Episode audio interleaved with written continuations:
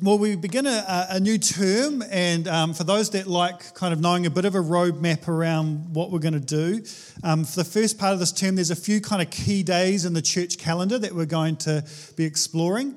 Uh, and so that's going to be coming up over the next couple of weeks. Uh, and so I just wanted to share this. And then we, are most likely going to go into a series exploring the book of Galatians in the tail, tail second part of uh, term two. Oh my gosh, get back on the wagon this morning. Um, and so that's a bit of the plan. Okay, but this morning I, I wanted to share uh, lessons from the life of Joseph. Um, not uh, Joseph, this Joseph. Um, this is a, a my, most scholars suggest uh, he looked like and uh, his robe looked like.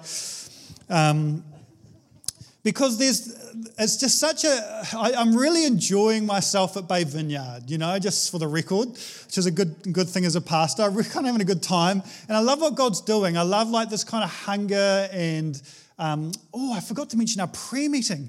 Can't believe I didn't do this. Next, and I love our prayer meetings. I love what God's doing there. Next week, we've got um, a prayer meeting um, and what we're doing at the start of every term, we're going to have these all in kingdom come prayer meetings, uh, the nights of worship and prayer. Uh, and so that's going to be next Sunday. We don't have a prayer meeting tonight, but I would love, like, it's an all in one. If, you, if, you're, if you're the sort of person that only goes to the occasional prayer meeting, make it this one. I want, you know, this is going to be big rah rah, and we're going to worship and we're going to pray, and we're going to, it's going to be awesome. It's at uh, 7 p.m. next Sunday, so please get along to that. Um, and I'm really enjoying, so I'm enjoying what God's doing in our midst. I'm enjoying the formation that's taking place and all the rest of it. Um, but it's important that we hold on to the, tr- the reality that God wants to form us into people who can live lives of love. And that's not an easy journey. Uh, there's a lot that's uh, challenging in our culture around trying to live that because our culture would say that we're to serve ourselves and live for ourselves, and then other people come second. And Jesus invites us to be formed in such a way that our lives are a blessing to others. And, uh, and so that can be tricky, but God forms us and uh, there's this wonderful book called um, Sacred Fire. It's just, um, I think I'm going to start rereading it for like the fifth time. It's, I love it because in the opening couple of pages, he's like, there is, this is Ronald Rolheiser, an amazing Catholic author. He said, there's a conspiracy between God and nature to mellow the soul. And I just think that's so true. There's, there's this thing that takes place where God wants to shape and form us from, from egotistical dreams that are centered around us to being people that he can use to bless many people. And we see this in the life of Joseph. And so I want to um, I want to explore this story, which uh, we're going back to Sunday school a little bit, which I love. We're going, we're going to just work our way through. And um, none of the scriptures are going to be on the, um, on the slides. It's just going to be pictures today. So if you do have your Bible, uh, then if you want to turn to Genesis 37, you can track with us, and that can be on your Android or your uh, iPad or your, um, or your scroll or tablet or actual Bible, whatever you're using these days. Uh, so let's walk through the story of Joseph and, uh, and see what God does here. The very first thing that, that is important to note with Joseph is that he comes from a dysfunctional family. Isn't that great news? Hands up, those no, don't. Uh, but like the God always, if you look at the, uh, particularly in the Old Testament and in the New, he just always picks the people you wouldn't think. He doesn't pick the people that have got it all sorted out. He picks broken people from broken families. And uh, so we see this because Joseph isn't the firstborn, and in, in that particular culture, the firstborn is the person that carries, I'm the firstborn. So I'm like, I'm always a little bit disappointed that God never chooses firstborns while the culture does in the Old Testament. It's fascinating uh, because he's trying to make a point here. I don't just pick what the culture thinks. Like, oh, it's a bit rats. Because, but growing up as a firstborn back in the day would have been sweet because I would have got more of the inheritance when dad died. And uh, I would have been in charge over my younger brothers. I've only got one, but I'd love that so much. Um, but, but what happened is that uh, uh, Joseph's dad uh, was he he you know you're not meant to actually have favorites with your kid, but like uh, with your kids, but like. Uh, but he's like, yeah, you're my favorite, Joseph, and like, uh, and you get this special robe, and this robe means a couple of things contextually. This robe means that you don't have to work while your brothers do. This robe means that you are actually in charge of your brothers. You're the foreman, you're in charge of it. Listen to this in Genesis 37, verse 3. Now, Israel loved Joseph more than any of other. I mean, can you get this here? It's insane. It's in black and white in the Bible. Uh, he loved him more than any of his other children because he was the son of his old age. And he made him a long robe with sleeves. And when his brothers saw that their father loved him more than all his brothers, listen, they hated him and they could not speak peaceably to him. So they were just constantly agitated. Uh, if my little brother had been given that sort of treatment, there would have been issues in my uh, upbringing as well. Um, and so there would have been deep, deep wounds of rejection by these other brothers and incredible, obviously, jealousy that was going on there. Uh, and so then Joseph, just to make things kind of worse, has these dreams uh, from, that are from God, these symbolic dreams about his destiny and his future. And in these dreams, wheat bow down to him. And in another dream, the sun and the moon and the stars bow down to him. And there's just the same number of stars as there is brothers. How interesting. And so, really, like, I don't know how much of an ego you had in your late teens. But I shudder when I look back at my late teens and I think about how arrogant I was in my ego uh, and my ambitions. It was like, and if God had given me these dreams, I'm sure just like Joseph, I would have told everyone, oh, one day I'm going to be a big deal and you're going to bow down to me and it's going to be so awesome. And so uh, Joseph, this arrogant little git, shared these dreams with his brothers. Uh, and, and like so many teenagers, like as far as he's concerned, the world revolves around him. And he's got the dreams from God to prove it. It's like, I'm a big deal. He's given this, uh, you know, obviously this rich coat and, and, uh, and he's ruling over his brothers, but he doesn't have the character to go with actually the calling that God has given him. Uh, the dream Joseph had was from God, the brothers don't like it. His father is concerned about it. But God didn't tamper with the dream, He did temper the dreamer. He does temper the dreamer. And so the, the brothers plot to kill him. At the last minute, they bail, they throw him down this well, and they decide to sell him into slavery. And his, his coat, which symbolized his position, is ripped from him and given to his father as evidence that uh, he had died. And um, I don't know what Joseph was feeling at the bottom of that first pit because this is the first of a few that he goes through. But the, the, again, the betrayal that he went through and the confusion, probably. Like, God, you gave me these dreams and now I'm a slave. Um, God was changing Joseph through these uh, horrendous. And he begins this journey of formation. And honestly, if there's nothing else you get from my little corridor this morning, it's this. If you're going through tricky times, do not wonder whether God is present in your life. God is normally more present when we go through difficult times than he is when things are sweet. Like that is where that's where we're formed. And this is what happens with Joseph. Uh, your personal circumstances do not necessarily coincide with how God feels about you, says Andy Stanley. How encouraging is that? Sometimes we go through really painful seasons in our life, and sometimes it's like, God, why is this happening to me? I thought you were meant to love me.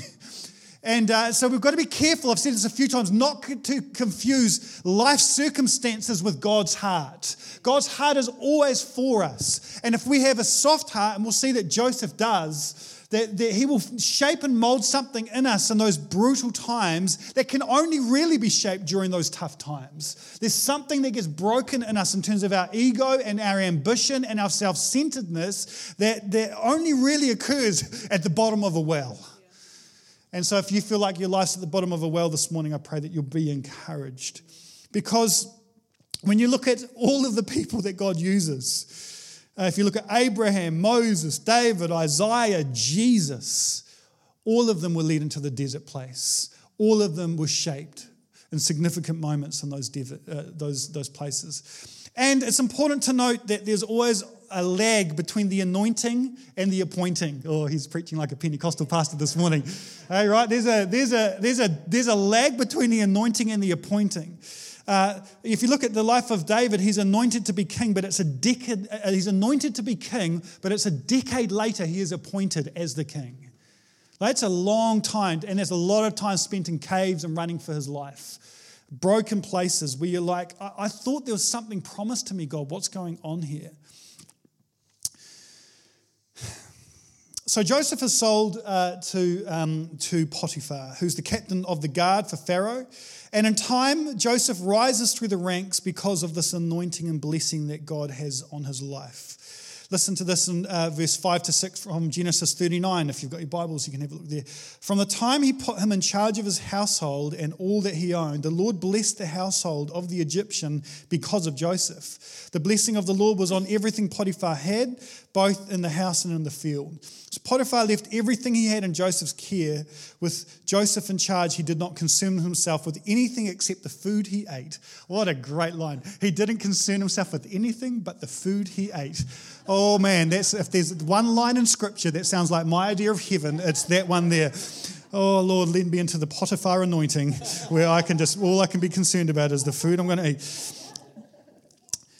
But it's interesting, this is the beginning for Joseph where he begins to see with his own eyes that there is an anointing on his life. There is this thing of God's calling on his life. But that calling and that anointing isn't so that he will become a big somebody. That anointing and that calling is so that others would be blessed. So that others would be blessed. We are to learn what it looks like to serve another person and to serve others. Uh, and this happens as in, uh, in, uh, in the life of Joseph. One of the most um, impacting talks for me over the weekend with Steve Graham over Easter camp was that first talk he, he gave around freedom. The fact that Christ has set us free. And what is that freedom for? It's so that we may serve one another humbly in love. That is the mark of Christian freedom. Those that are walking in freedom can humbly serve one another. And we see that this is what God wants to shape in all of us. And we see here in Joseph, he's beginning to see there's this favor in my life, there's this calling on my life, but it's not, as I say, so that he could become a big somebody, so that others can be blessed through him. And so Potiphar's wife has the hots uh, for Joseph. He's a, a, really good looking man, and, uh, and he uh, resists her advances. And eventually it turns ugly when he flees from her, and she's left holding his cloak in, his, in her hand. And so, for the second time, Joseph's cloak is stripped from him. And for a second time, his position and his status are removed from him.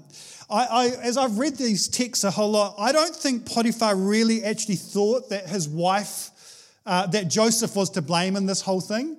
Um, because if he really thought Joseph was guilty, Joseph would be a dead man. So I think Potiphar's wife probably he probably had some suspicions that there was a wee bit of mucking around going on, uh, and so but to keep face, he has to uh, he sends him to jail, and and Joseph naturally must have been must have been just so gutted like again, life's kind of getting a little bit better, and then once more he's thrown into a pit. And, and, the, and the reason why is because he chose the path of integrity. He chose the path of integrity. If he'd wind up sleeping with, with Potiphar's wife, you know, then he probably could there could be a little collusion in their secret and all the rest of it, and life probably would have stayed the same. I mean, eventually your sins are going to find you out, but like mate, he's as horny as the next mechanic, and he chose no to Potiphar's wife. Right? He's a young, red-blooded male. Get your heads around this, folks. And and this woman's like fully trying to seduce him, and he says no. That's impressive. Come on, boys. That's really impressive. And it's like, and and that's why again, guys and girls. Choosing Jesus and choosing the way of integrity will cost us at times. And it should cost us at times. Like our careers get affected. Uh, at times around the board table, you, you have to make a choice, you know, with the, of ethics and integrity and around moral things or whatever it may be, and it will cost you because society doesn't value that stuff anymore. We choose to follow, and, and he did that. And once more, he's innocent, but he's thrown into prison. The poop hits the whirly thing again and hits it hard. Everything is tumbling around him once more. And so he winds up in this prison. Genesis 39, verse 20 says Joseph's master took him and put him in prison, a place where the king's prisoners were confined. But while, Joseph was there in the prison, listen, the Lord was with him. He showed him kindness and granted him favor in the eyes of the prison warden. So the warden put Joseph in charge of all those who uh, all those held in the prison, and he was made responsible for all that was done there. The warden paid no attention to anything under Joseph's care because the Lord was with Joseph and gave him success in whatever he did. again, there's this favor. But here's the amazing thing about Joseph's choices. Like, basically, Joseph has the choice in these pits do I choose to sulk or do I choose to serve? Right? Now, I can't with integrity stand before you and say, I would serve every time. I love a good sulk, man. It's some of the best feelings in the world, is just wallowing on the own misery of the ashes of my life when things don't go as well as I think they should go, right? And nothing like a good sulk. Sulking, but it doesn't bring healing and it's not the way of Jesus. Now, when you go through grief and, and through disappointment in life, and all of us have and will continue to go through disappointment in life, the older you get, the more you realize that a lot of life is a lot of disappointment. But we can choose now to process that well and then choose to continue to humbly serve and love. And so uh, Joseph, to his credit, keeps responding like this. He, he knows that those dreams that God gave him were real, but he doesn't think, like this sense of entitlement is getting broken in Joseph. And so, in that position of being a nobody in a prison, he's like, How can I serve? How can I serve? What, you, what, what can I do to help? How can I make your life easier? How, tell me how I can help. Tell me how I can serve. How can I humbly serve and love? And he chooses to do that. After clearly what must be some grieving and some, some processing, he chooses to, uh, to serve. He's been hurt by his brothers, he's, he's been hurt by this trumped up accusation, but he chooses to work with God. And we see time and time again that God uses these painful places that Joseph is in to shape his character. It's, it's beautiful to note that later in life, Joseph names one of his sons Ephraim which means he may be fruitful in the land of my suffering. And uh, in Psalm 84, it says, Blessed are those whose strength is in you, whose hearts are set on pilgrimage. This morning, some of you have like been wrestling with your faith and have been wrestling with what's going on in your life. And this morning, the Lord wants to say He wants to give you fresh strength for the journey that you're on. And this morning, that you'll resolve, I'm going to continue to be a pilgrim with Jesus. As they pass through the valley of Baca, this place of weeping, it will become a place of springs. The autumn rains also cover it with pools They go from strength to strength till each appears before God in Zion. Oh, that's from Psalm 84. I love this whole thing. We see this time and time again in those difficult places. God does something deep, and they become places where we look back and we say, I'm so grateful. I'm so grateful for what God did in that place. Now, you've got to remember here that Joseph. Um, did not know how things were going to play out. Already, like a lot of you guys are like, yeah, yeah, we know what happens, mate. Eventually, he becomes a big deal, and the brothers do bow down, and all the rest of it. He didn't know that in the prison. As far as he was concerned, that's it for the rest of his life. I'm going to be in this prison until the day I die, right? Like he doesn't know, but he keeps on choosing in his heart this way of God, and he keeps serving. Unbeknownst to Joseph is that during these times of servitude to Potiphar and to the warden, he's learning the skills that will help him in time lead the whole nation of Egypt. skills and lessons that would be incredibly difficult to learn in any other place. He was, God was also working deep in his heart. He was working in Joseph so that the dreams he had from God would come to pass, not in Joseph's perception, but in God's way. In God's way. Uh, he was teaching him that the, the key to outworking, the, there was keys to outworking the dreams that had been given him, and they were to learn to operate from a place of humility and servant-heartedness. Friends, that's it. Like there's a conspiracy between God and nature to help you learn to be a person of humility and servant heartedness. Why? Because that is the one we worship. And his name is Jesus. He is the one who's, who's humble. Advent every year moves me to my core. Humble to the point of becoming a baby, humble, washing feet, humble, dying on the cross on behalf of us. He is the God of glory who chose this humility and servant heartedness. So in the, in the prison, he, um, he meets two very influential people uh, Pharaoh's cupbearer and chief baker, and they both have dreams. They're both in there because they've been a bit naughty. Uh, and Joseph has this role in interpreting their dream, very accurately, it turns out. The baker is killed, and the cupbearer is restored in his position. Uh, and again, we see this whole thing of, of serving other people and of engaging with other people's dreams. And he implores uh, to the cupbearer that when he is reinstated to remember him. And there's this tragic line at the end of chapter 40. Uh, it says this, but the cupbearer forgot him. just so rats. I mean, this guy just interpreted his dreams, like clearly quite memorable moment for the cupbearer. And it's like, just, the only thing I ask is that you remember me. And then he didn't. It's like, oh, cheers, mate. And like, again, like a full two years passes.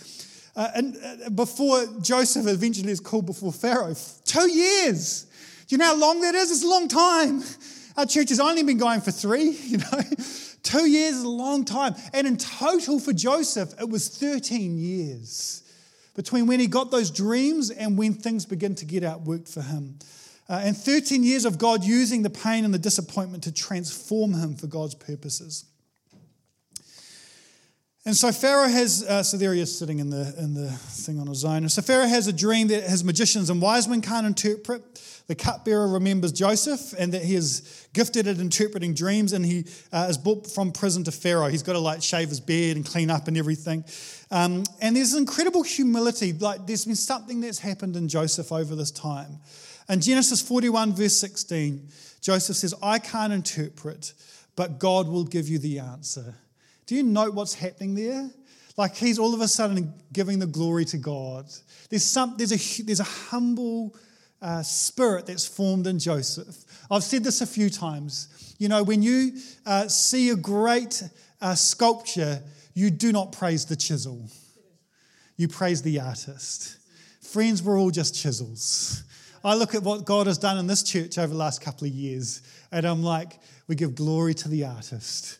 We're all just chisels. Uh, and, uh, and so he begins to, um, to interpret these dreams, these dreams of, of uh, incredible abundance of, for seven years, followed by seven years of famine.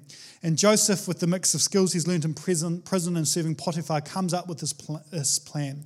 And then in, in, Genesis 41, verse 42, again, the symbolic moment, this, a cloak is placed around Joseph for the third time. This time, he's a different man. The skills he's learned but more importantly, the way he's allowed God to change him means that he's ready to step into the fullness of what God has for him. His whole approach is how can I help others? How can I serve others? How can I bless others? And he's made second in command. Uh, and so then in time, uh, his brothers arrive uh, to ask for grain from Joseph. And when they arrive, they bow down before Joseph, just as the dreams had said.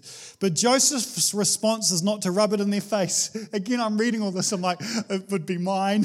like everything in me just want to be like, ah, yeah, in your face. Took 13 years, but yeah. His, he doesn't abuse them and he doesn't repay evil with evil. In verse 24, we read that Joseph weeps. Tears are the sign of a soft heart. Tears are the sign of a soft heart.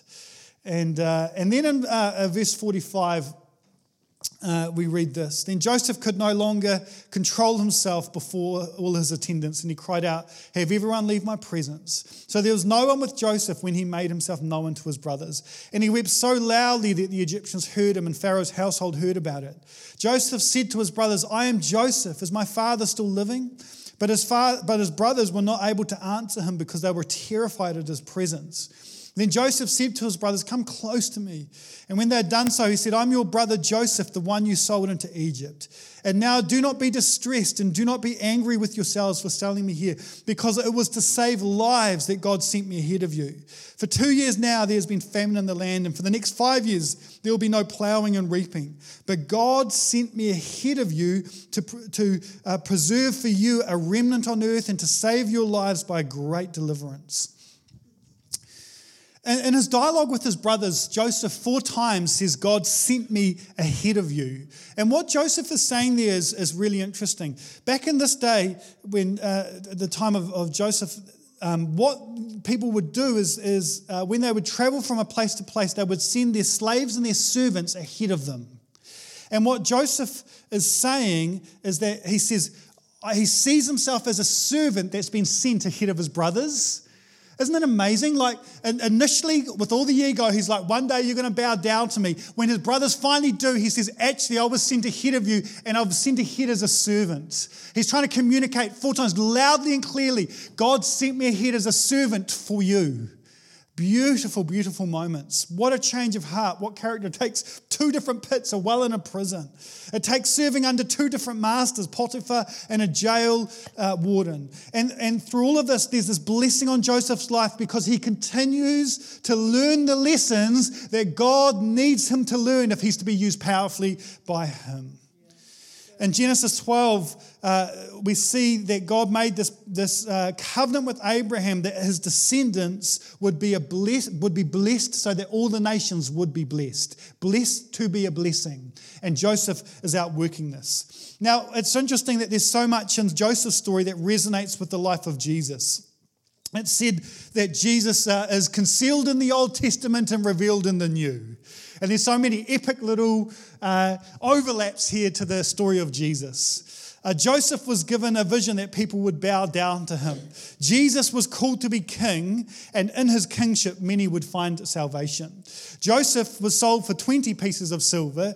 Jesus was sold for 30 pieces of silver. It would be so epic if it was the same, eh? Guess what? Bible nerds have worked it out. That actually if you inflation, if you take inflation to account, it's exactly the same amount of money. How cool is that? Joseph was tempted by Potiphar's wife but resisted the temptation. Jesus was tempted and did not sin in the wilderness. Joseph was accused of crimes he did not commit. Jesus was accused of crimes he did not commit. Joseph was with two other criminals, criminals, one who found life, the other who died. Jesus on the cross had two criminals next to him, one who came into eternal life and one who did not. Jesus is present throughout this whole story. Uh, I want us to grasp Bay Vineyard how important it is. The journey that God wants to take each one of us to form us and to sanctify us. The Bible says that we're to be transformed from glory to glory.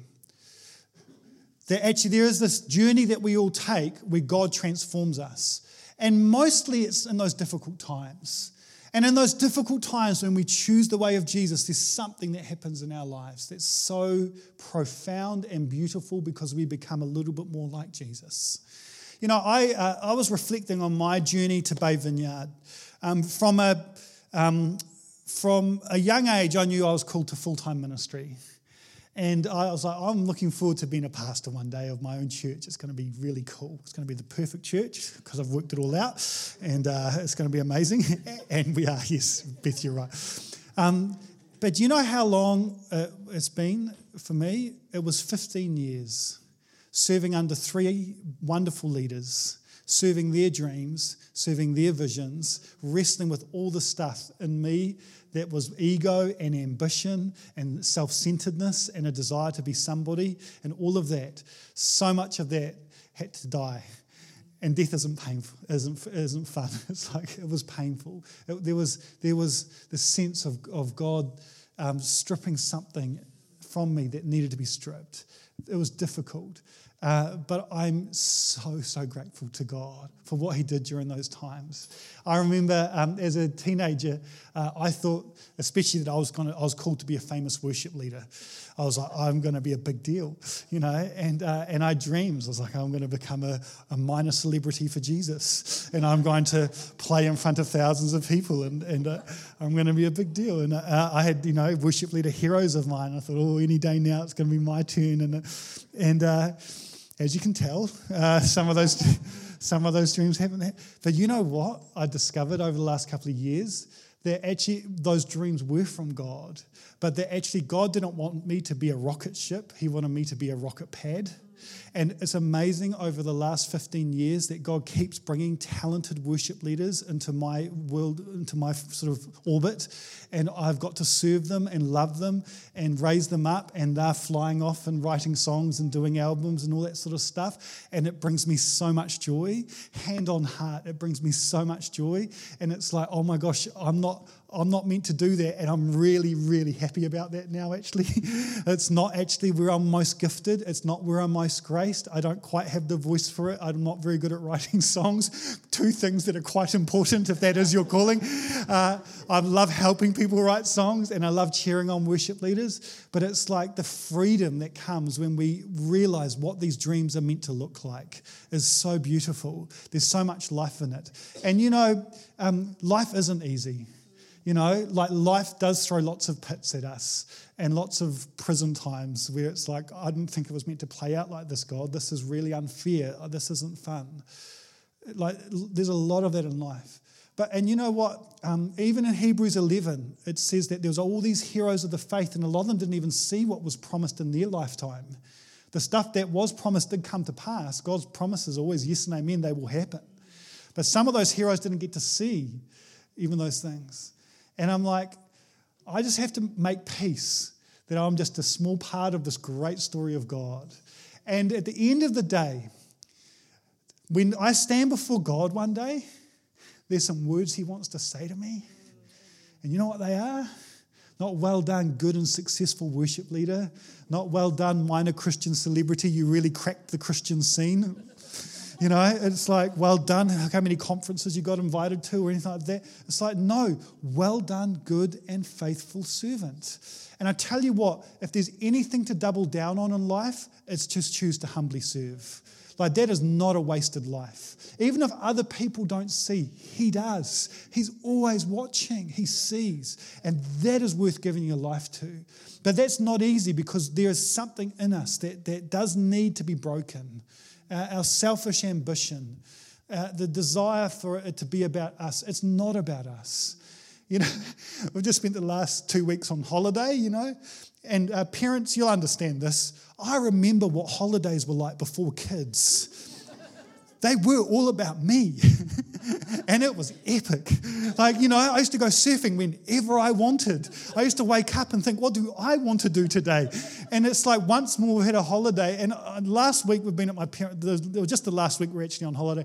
And, you know, me and Jen have been processing it because I felt quite flat over, you know, I was a bit tired and felt a bit flat. And I think now I've, Jen, Jen hears me externally process in sermons, poor thing. I've worked it out, Jen. I reckon, I reckon part of it is just keeping on having to embrace the fact it's not about us, you know, and it's like, it's going to do stuff with the kids that I don't particularly feel like doing a lot of the time. And again, such is the conspiracy between God and nature to mellow the soul. There's something about life that keeps inviting us back to that place of being a humble servant.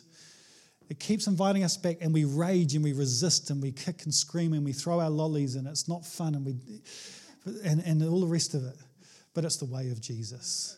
And there's a sense this morning where I want to actually invite us back to that thing of like, I want to embrace the calling on my life because whatever the dreams you may have, at the heart of any dream given from God is that you would humbly serve others so that they would be blessed all of us are called ultimately to be rocket pads, not rocket ships, to see other people blessed, to see other people made whole. And I love, I love the culture in this church. We need, like, we just have to have a culture of humble servant heartedness because we're going to load in and out every single Sunday. We're a mobile church, like, everything requires a bit of extra work in a church like ours right now. It's good for us. It's good for us. It's good for our formation that we choose to humbly serve. And I'm very, very proud of, uh, of the culture that we have here. So this morning, um, I'd love, uh, I'd love to, I just had in my heart this morning some of you that um, are going through times that are, really tricky and, um, and you know that God's inviting you to this place of deep formation. Like you're knowing, you know when you know her, there's some deep work God wants to do in my heart, but you're part but you're like, isn't, don't like being here. I really don't like being here. That somehow uh, in this moment that God would give you the grace to accept the season you're in and, to, and that you would say to the Lord, shape and mold me in this place. Do what you need to do in my heart in this place. He, he don't like the worst thing you can do is just stop in a season. just keep moving, keep going, and set your heart on pilgrimage. but just embrace the fact that God wants to do something in that place. And so, in a second, I'd love to pray uh, for you. Um, but secondly, uh, I would just love to invite all of us to say, Lord, I want my life to be a blessing. Lord, uh, help me not to live for myself, but to be actually a conduit of your love, of your life, of your goodness and your healing. Let everything you have given me be used as a blessing for others, whether it's finance or gifts or connections or education or whatever it may be. May every person I encounter be blessed because of all that you've given me. That is the invitation of God this morning.